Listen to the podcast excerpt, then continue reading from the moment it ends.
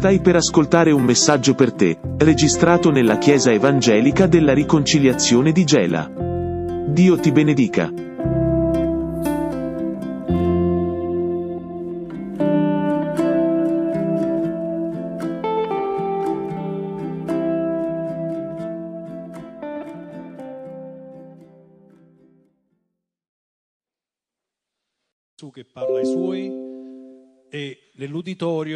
C'erano pure dei farisei, eh? quindi teniamo a mente questo. Disse ancora, un uomo aveva due figli, il più giovane di loro disse al padre, padre, dammi la parte dei beni che mi spetta, ed egli divise fra loro i beni. Dopo non molti giorni il figlio più giovane, messa insieme ogni cosa, partì per un paese lontano e vi sperperò i suoi beni, vivendo dissolutamente. Quando ebbe speso tutto in quel paese venne una grande carestia ed egli cominciò a trovarsi nel bisogno. Allora si mise con uno degli abitanti di quel paese, il quale lo mandò nei suoi campi a pascolare i maiali. Ed egli avrebbe voluto sfamarsi con i baccelli che i maiali mangiavano, ma nessuno glieli dava. Allora rientrato in sé disse, quanti servi di mio padre hanno pane in abbondanza e io qui muoio di fame. Io mi alzerò e andrò da mio padre e gli dirò, Padre, ho peccato contro il cielo e contro di te. Non sono più degno di essere chiamato tuo figlio, trattami come uno dei tuoi servi. Egli dunque si alzò e tornò da suo padre, ma mentre egli era ancora lontano, suo padre lo vide e ne ebbe compassione. Corse, gli si gettò al collo e lo baciò, e il figlio gli disse, Padre, ho peccato contro il cielo e contro di te, non sono più degno di essere chiamato tuo figlio.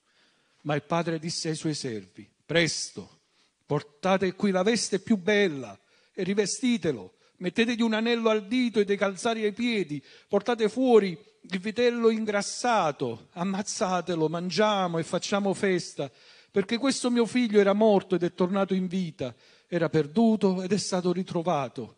E si misero a fare grande festa. Ora il figlio maggiore si trovava nei campi e mentre tornava, come fu vicino a casa, udì la musica e le danze. Chiamò uno dei servi e gli domandò che cosa succedesse.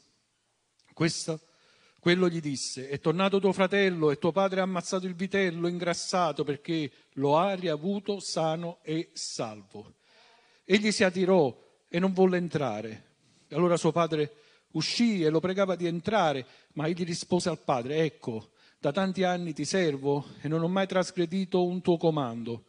A me però non hai dato neppure un capretto per la festa con i miei amici.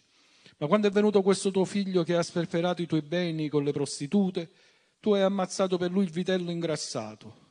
Il padre gli disse, figliolo, tu sei sempre con me e ogni cosa mia è tua. Ma bisognava far festa e rallegrarsi perché questo tuo fratello era morto ed è tornato in vita, era perduto ed è stato ritrovato. Amen. Che bella pagina della parola di Dio. Gesù già aveva parlato di una moneta persa, poi dopo aveva parlato di una pecora persa e ora qui alza il tiro e parla di un figlio, di un crescendo emozionale che colpì coloro che lo stavano ascoltando. E questa parabola è un racconto abbastanza semplice, è vero, non c'è bisogno di grandi spiegazioni, eppure all'interno troviamo una serie di insegnamenti spirituali, ma anche morali, etici, eh, incredibilmente numerosi e incredibilmente profondi.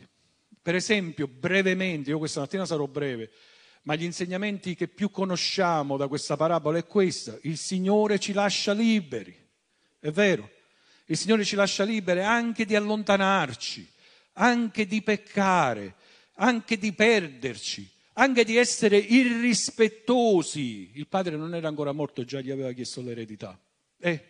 Quindi il Signore ci lascia liberi di decidere della nostra libertà. Quella che ne vogliamo fare, ne facciamo ma anche che a volte vogliamo molto quando non siamo ancora pronti. Al versetto 13 abbiamo letto sperperò i suoi beni vivendo dissolutamente. Un'altra parte della scrittura dice che l'eredità acquistata troppo in fretta non porta benedizione. Anche una vincita all'otto la possiamo traslare, una vincita alla schedina, una quantità di soldi che entrano nella nostra vita in maniera eh, spropositata e improvvisa. Il Signore ci dice che quell'eredità acquistata troppo in fretta non porta benedizione, come non aveva portato benedizione a questo giovane. E tra i tanti insegnamenti anche questo, a volte vogliamo, anzi siamo legalisti, proprio come il fratello del figlio prodigo, come i farisei del tempo. Vi ricordo che questa parabola non la stavano ascoltando solo i discepoli, ma anche i farisei che si stavano iniziando a riscaldare, è vero? E, eh, e quindi a volte siamo legalisti, proprio come il fratello del figlio prodigo che, che sono gelosi, non vedono di buon occhio oper- vedere operare la grazia di Dio nella vita delle persone. Ma a volte, un altro insegnamento, a volte possiamo sentirci anche soli, rifiutati, anche nel mezzo dei nostri fratelli. Al versetto 30 abbiamo letto che quando è venuto questo tuo figlio, no? Il fratello dice quando è venuto questo tuo figlio, non dice quando è venuto mio fratello e quindi rifiutato anche nella stessa famiglia. Ma io penso, scusate, non si vede bene, eh, c'è po- molta luce, però questa è un, una parte del, di un quadro più grande di Rembrandt, in cui è proprio ra- rappresentato il, um, il, padre e il figlio del prodigo. E in tutto il quadro, poi lo vediamo in un'altra diapositiva successiva, vediamo che uh, c'è una luce particolare, più intensa, sul volto, sul capo uh, del padre, una luce un pochino meno intensa sul figlio e, e gli altri partecipanti a questo quadro, gli altri rappresentati in questo quadro sono quasi nella penombra, vedete, nemmeno si vede, c'è, vi assicuro che c'è qualcuno là dietro.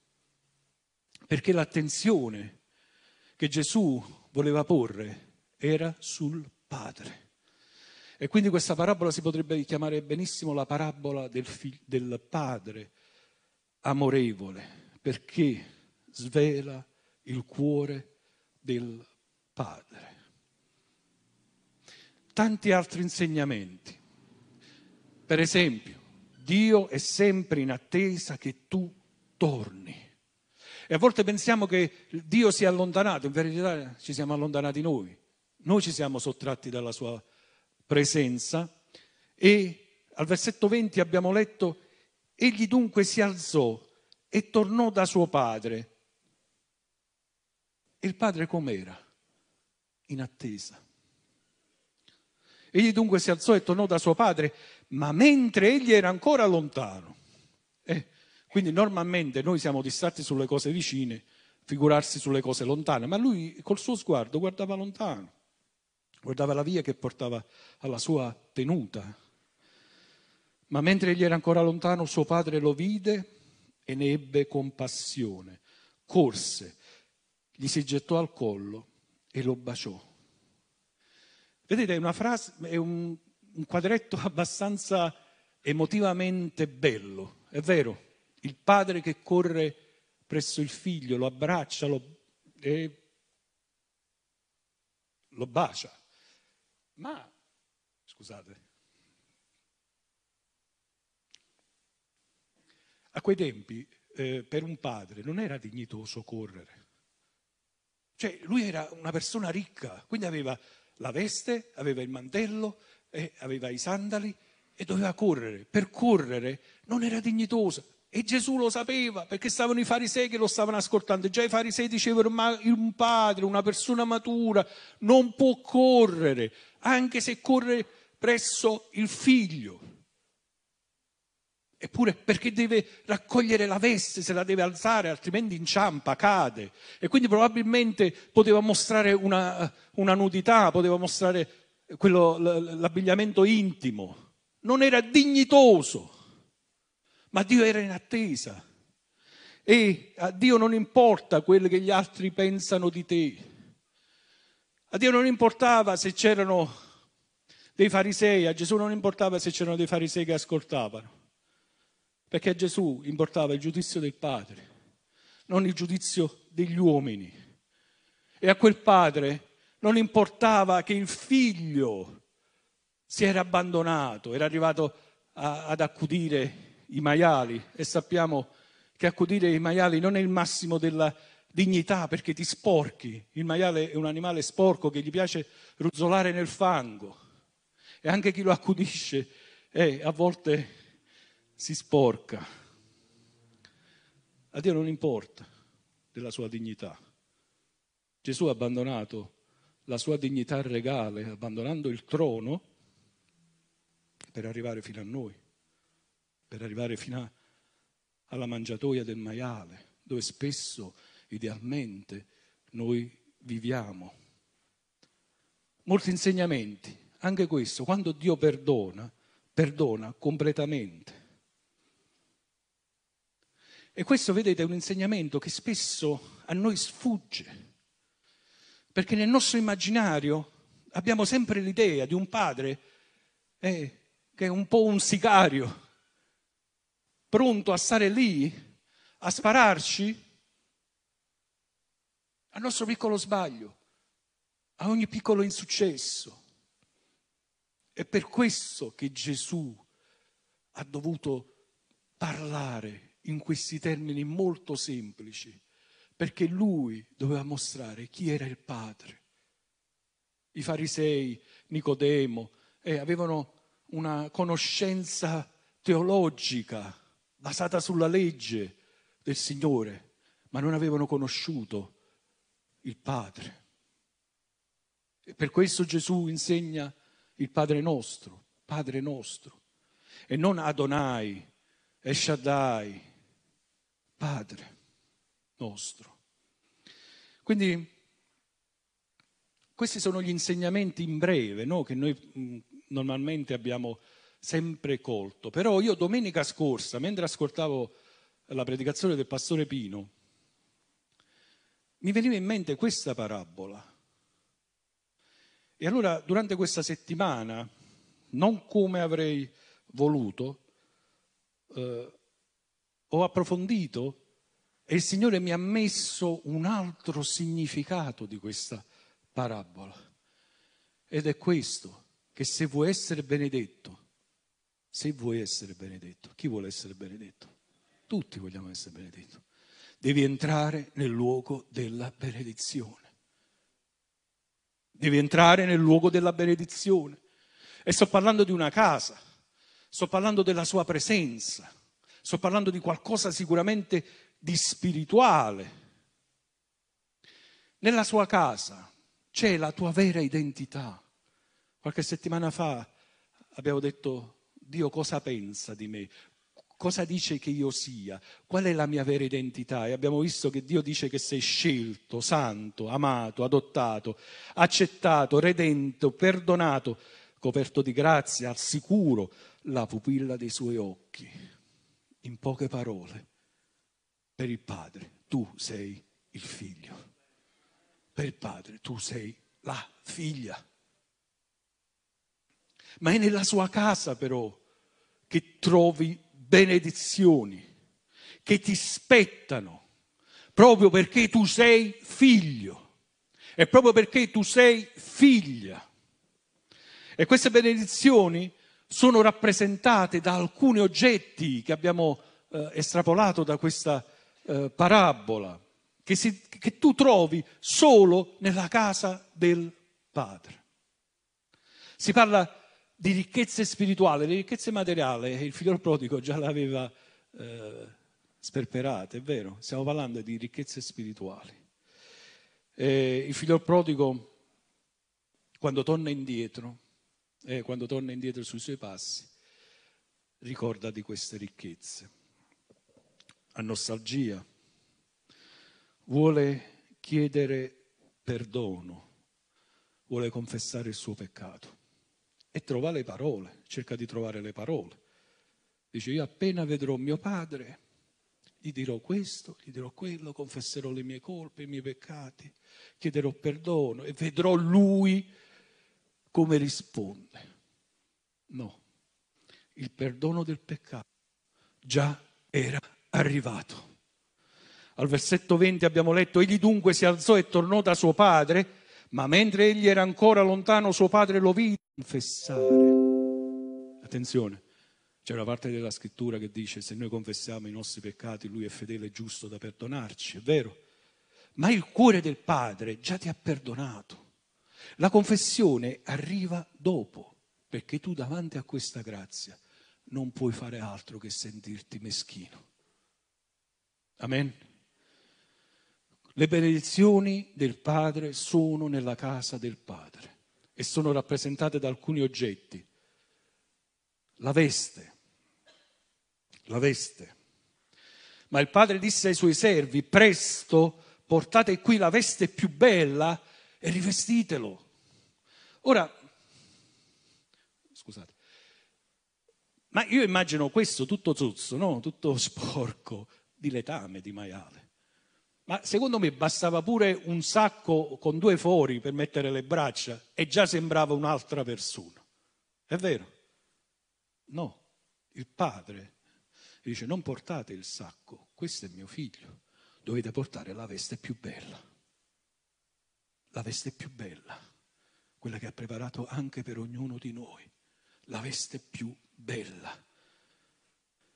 La veste rappresenta lo status di una persona. E quando torna, anche se era stato lui ad allontanarsi, il padre lo ristabilisce alla sua posizione originale, al suo status originale. Perché noi nasciamo tutti come figli di Dio, ma poi ci allontaniamo. Questa è stata la mia esperienza, ma l'esperienza di tutti quanti noi. Bisogna ritornare alla casa del Padre. È lì che c'è la veste più bella. Pensiamo a Giuseppe, eh, la veste dei mille colori. E quindi il padre sta riportando quel figlio allo status originale, alla posizione originale, come se non si fosse mai allontanato di casa. Non è successo niente. Eh? E quindi Gesù sta dicendo che quando ci perdiamo nel peccato, se torniamo a Lui, veniamo completamente restaurati. Il vestito che ci dà è un vestito nuovo. La vecchia vita non è che viene coperta dalla nuova vita, la vecchia vita viene sostituita dalla nuova vita. Eh? Il padre non copre i vecchi vestiti, ma ti dà dei vestiti nuovi. Ezechiele 36-26 aveva un po' profetizzato in tal senso. Vi darò un cuore nuovo non lavorerò sul vostro cuore. Spiritualmente io vi darò un cuore nuovo e metterò dentro di voi uno spirito nuovo, toglierò dal vostro corpo il cuore di pietra, toglie per mettere, toglie il vestito sporco per darci un vestito nuovo. E nella casa del Padre c'è la veste più bella, il tuo status, la tua condizione di figlio. Ma nella casa del padre tu trovi anche l'anello di famiglia. Il padre disse ai suoi servi, presto portate qui la veste più bella e rivestitelo, mettetegli un anello al dito. Ritornato a essere figlio, ora ha ricevuto l'anello di famiglia. E gli anelli di famiglia tipo questo portavano l'effigie, portavano il nome della famiglia e quando si firmavano i documenti si metteva la ceralacca, si metteva con l'anello e eh, il rilievo dell'anello veniva impresso nella ceralacca. Quel documento accertava che il padre, ma anche colui che è stato mandato dal padre, è autentico. Amen. Era usato per firmare i documenti, e chiunque aveva quell'anello significava che aveva la delega, che aveva l'autorità, che aveva l'appartenenza, che aveva la procura, che aveva il mandato. E quindi non importa, non importa quanto questo ragazzo si fosse perso, lui veniva completamente ristabilito come figlio e come delegato del padre per amministrare le cose del Padre. Amen? Il vestito, l'anello e le scarpe. Ora, al versetto 22, il padre disse ai suoi servi, presto portate qui la veste più bella, rivestitelo, mettetegli un anello al dito e dei calzari ai piedi. Il figliol prodigo era arrivato a casa senza scarpe, probabilmente se le era vendute. E camminare a quei tempi per le strade non era molto agevole. Ti facevi male e soprattutto ti sporcavi perché eh, non c'erano le macchine che inquinavano l'aria, c'erano i cavalli che inquinavano a terra. E quindi il figlio prodigo era arrivato a casa senza scarpe. Solo gli schiavi non avevano le scarpe. E lui si stava preparando a vivere una vita di schiavitù. Camminava a testa bassa e pensava questo. Allora rientrato in sé disse, ma quanti servi di mio padre hanno pane in abbondanza e io qui muoio di fame? Io mi alzerò e andrò da mio padre e gli dirò, padre, ho peccato contro il cielo e contro di te, non sono più degno di essere chiamato tuo figlio, trattami come uno dei tuoi servi. Cioè questo ragazzo ha imparato la lezione e ha perso tutto il suo orgoglio ed era pronto a vivere una vita di schiavitù, una vita senza scarpe per tutta la sua vita. Ma né quel padre, né quel, il nostro Padre Celeste permette che tu torni schiavo. Schiavo del peccato, schiavo della mentalità di questo mondo e ci dà la grazia, il privilegio di essere ancora suo figlio, ancora sua figlia.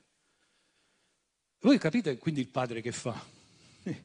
Il figlio gli dice al versetto 18, ho peccato, il padre gli dà la veste.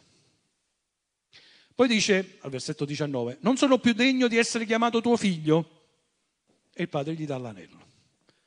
Il figlio dice, trattami come uno dei tuoi servi, e il padre gli dà le scarpe. Questa è la grazia. Questa è la grazia sua. Queste sono le benedizioni che riceviamo quando torniamo a Lui. Le benedizioni già ci sono, ma sono nella sua casa, non nel posto lontano dove se n'era andato questo ragazzo. E poi nella casa c'è anche festa. Sembra una cosa poco spirituale, ma nella casa del padre c'è festa. Il padre disse ai suoi servi: Presto portate qui la veste più bella. Rivestitelo, mettetegli un anello al dito dei calzari ai piedi, portate fuori il vitello ingrassato, ammazzatelo, mangiamo e facciamo festa. Uno schiavo non merita la festa, questo figlio il prodigo sì. Gli dà prima la veste, prima l'anello, prima le scarpe, lo ristabilisce e poi fa festa, ammazzando il vitello ingrassato. Perché questo mio figlio era morto ed è tornato in vita, era perduto ed è stato ritrovato. E si misero a fare gran festa. Il padre ordinò una festa quando il figlio l'aveva disonorato, letteralmente disonorato. E quelle parole, secondo me, fecero impazzire i farisei. Secondo me l'ebollizione del cervello dei farisei è arrivata a cento, stavano fondendo. Non era possibile. Perché ai figli ribelli spetta questo. Se un uomo ha un figlio caparbio e ribelle, che non ubbidisce alla voce di suo padre né di sua madre e che non dà loro retta neppure dopo che l'hanno castigato, figli, ascoltate, arrostano i miei figli, vi aspettava questo, è tutta grazia. Suo padre e sua madre lo prenderanno per le orecchie, lo condurranno dagli anziani della sua città alla porta della località dove abita e diranno agli anziani della sua città, questo nostro figlio è caparbio e ribelle, non vuole ubbidire alla nostra voce, è senza freno ed è ubriacone. Allora tutti gli uomini della sua città lo lapideranno a morte. Così toglierai via di mezzo a te il male e tutto Israele lo saprà e temerà. Questa era la fine del figlio prodigo, sotterrato con un po' di busto fuori, le mani sotto che non si poteva più muovere e lapidato con le pietre. Questo gli spettava, secondo la legge, a quel ragazzo. Ma questo figlio ha ricevuto una festa. Il vitello ingrassato, quindi immaginiamo che quando veniva cotto profumato, bello tenero, eh, messo da parte per questa occasione, perché il padre sperava che il figlio che si era allontanato dalla sua benedizione un giorno tornasse. Questo è il nostro Padre, questo è il nostro Dio. Se qualcuno vi dice qualche altra cosa, che è un giudice severo, dice parte della verità. È un giudice, ma un padre che ha pagato il prezzo al nostro posto. Amen. Egli mette da parte tutte queste benedizioni per te. Se ti sei allontanato, se pensi che ti sei perduto, il Padre ha conservato queste cose. Sono per te. Sono conservate per te, sono salvate per te. E per finire, mentre il coro può venire avanti,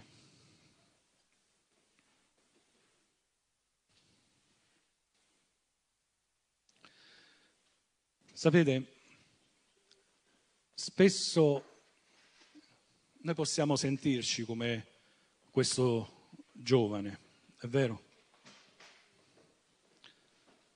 Possiamo sentirci solo, perduto, abbandonato, perso, peccatore.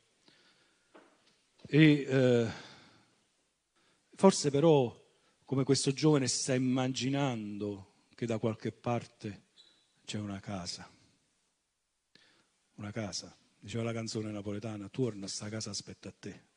Ed è vero. Quella casa ci aspetta, il Padre che in quella casa ci aspetta. E allora se ti senti perduto, se ti senti perso, fermati e guarda la croce. Perché dice, ma chi mi viene a raccontare quest'amore del Padre? La croce. Perché Dio ha tanto amato il mondo che ha dato il suo unigenito figlio, ha dato. La, quel dato si può declinare in mille maniere. Ha mandato a morire, ha mandato sulla croce, ha mandato a soffrire per te e per me. Dio ha tanto amato il mondo che ha mandato il suo unigenito figlio perché chiunque creda in lui non perisca, non venga lapidato, ma riceva la vita eterna perché noi per i nostri peccati, e vogliamo alzarci, per i nostri peccati noi meritiamo una vita di stenti. Per i nostri peccati noi meritiamo la morte.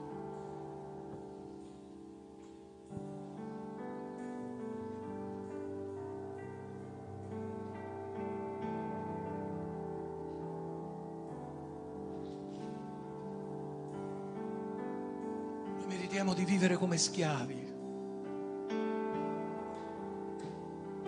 Noi meritiamo di vivere una vita di stenti. Ma, ma, Paolo sapeva ben scrivere e usava le parole giuste al momento giusto. In Romani 6:23, scusate, non l'ho messo, il salario del peccato è la morte, ma al figliol prodigo cosa aspettava? La morte. Ma il dono di Dio è la vita eterna in Cristo Gesù nostro Signore. Amen. Romani 3:23, tutti hanno peccato e sono privi della gloria di Dio, ma sono giustificati gratuitamente per la sua grazia. E allora mentre io preparavo, ho avuto pochissimo tempo per preparare questa riflessione, però questa frase mi veniva sempre in mente. e vi confesso che io sto male. Sono, sono stato male ieri, sono stato male stamattina e ho chiesto, Signore, solo una cosa, fammi arrivare a questa frase. Ovunque tu sia, qualunque cosa tu abbia fatto, non importa, io ti amo e vieni a casa, vieni a casa, perché quel figlio prodigo sono io, quel figlio prodigo sei tu.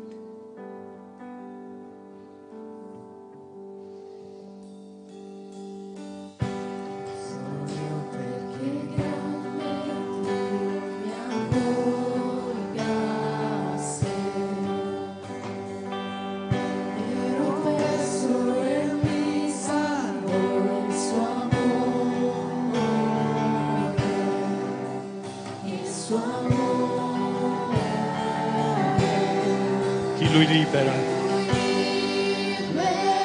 Libero sarai. Libero sarà. Sono figlio suo.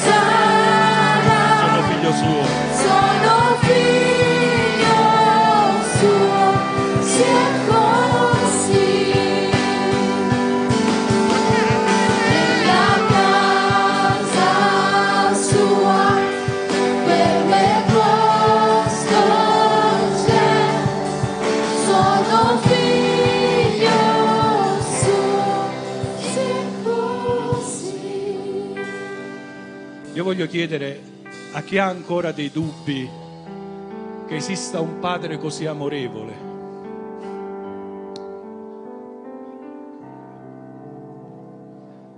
Perché ci possono essere. Gli esempi dei nostri genitori non, non possono eguagliare, se non minimamente, questo amore filiale nei nostri confronti. Vogliamo alzare le mani e pregare. Alza le mani e di Signore io ho fede in te. Io ho fede che quando la tua parola mi dice che sono un figlio amato, io sono un figlio amato. Quando mi dice che c'è una casa che mi aspetta, c'è una casa che mi aspetta con le sue benedizioni. Signore, io voglio crescere nella fede. Signore, io voglio crescere nella consapevolezza di essere un tuo figlio benedetto.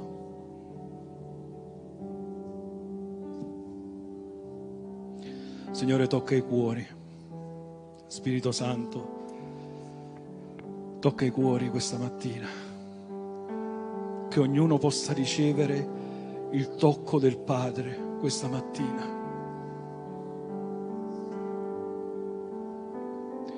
Non dipende da quello che tu sei, ma da quello che io sono, dice il Signore.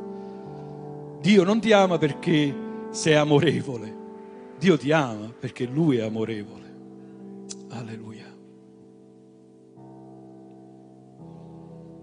E questa, questa grazia sovrabbondante, questo amore infinito non può spingerci altro che al ravvedimento e alla confessione dei nostri peccati per essere completamente ristabiliti, per essere liberi dal peso del nostro peccato. Amen.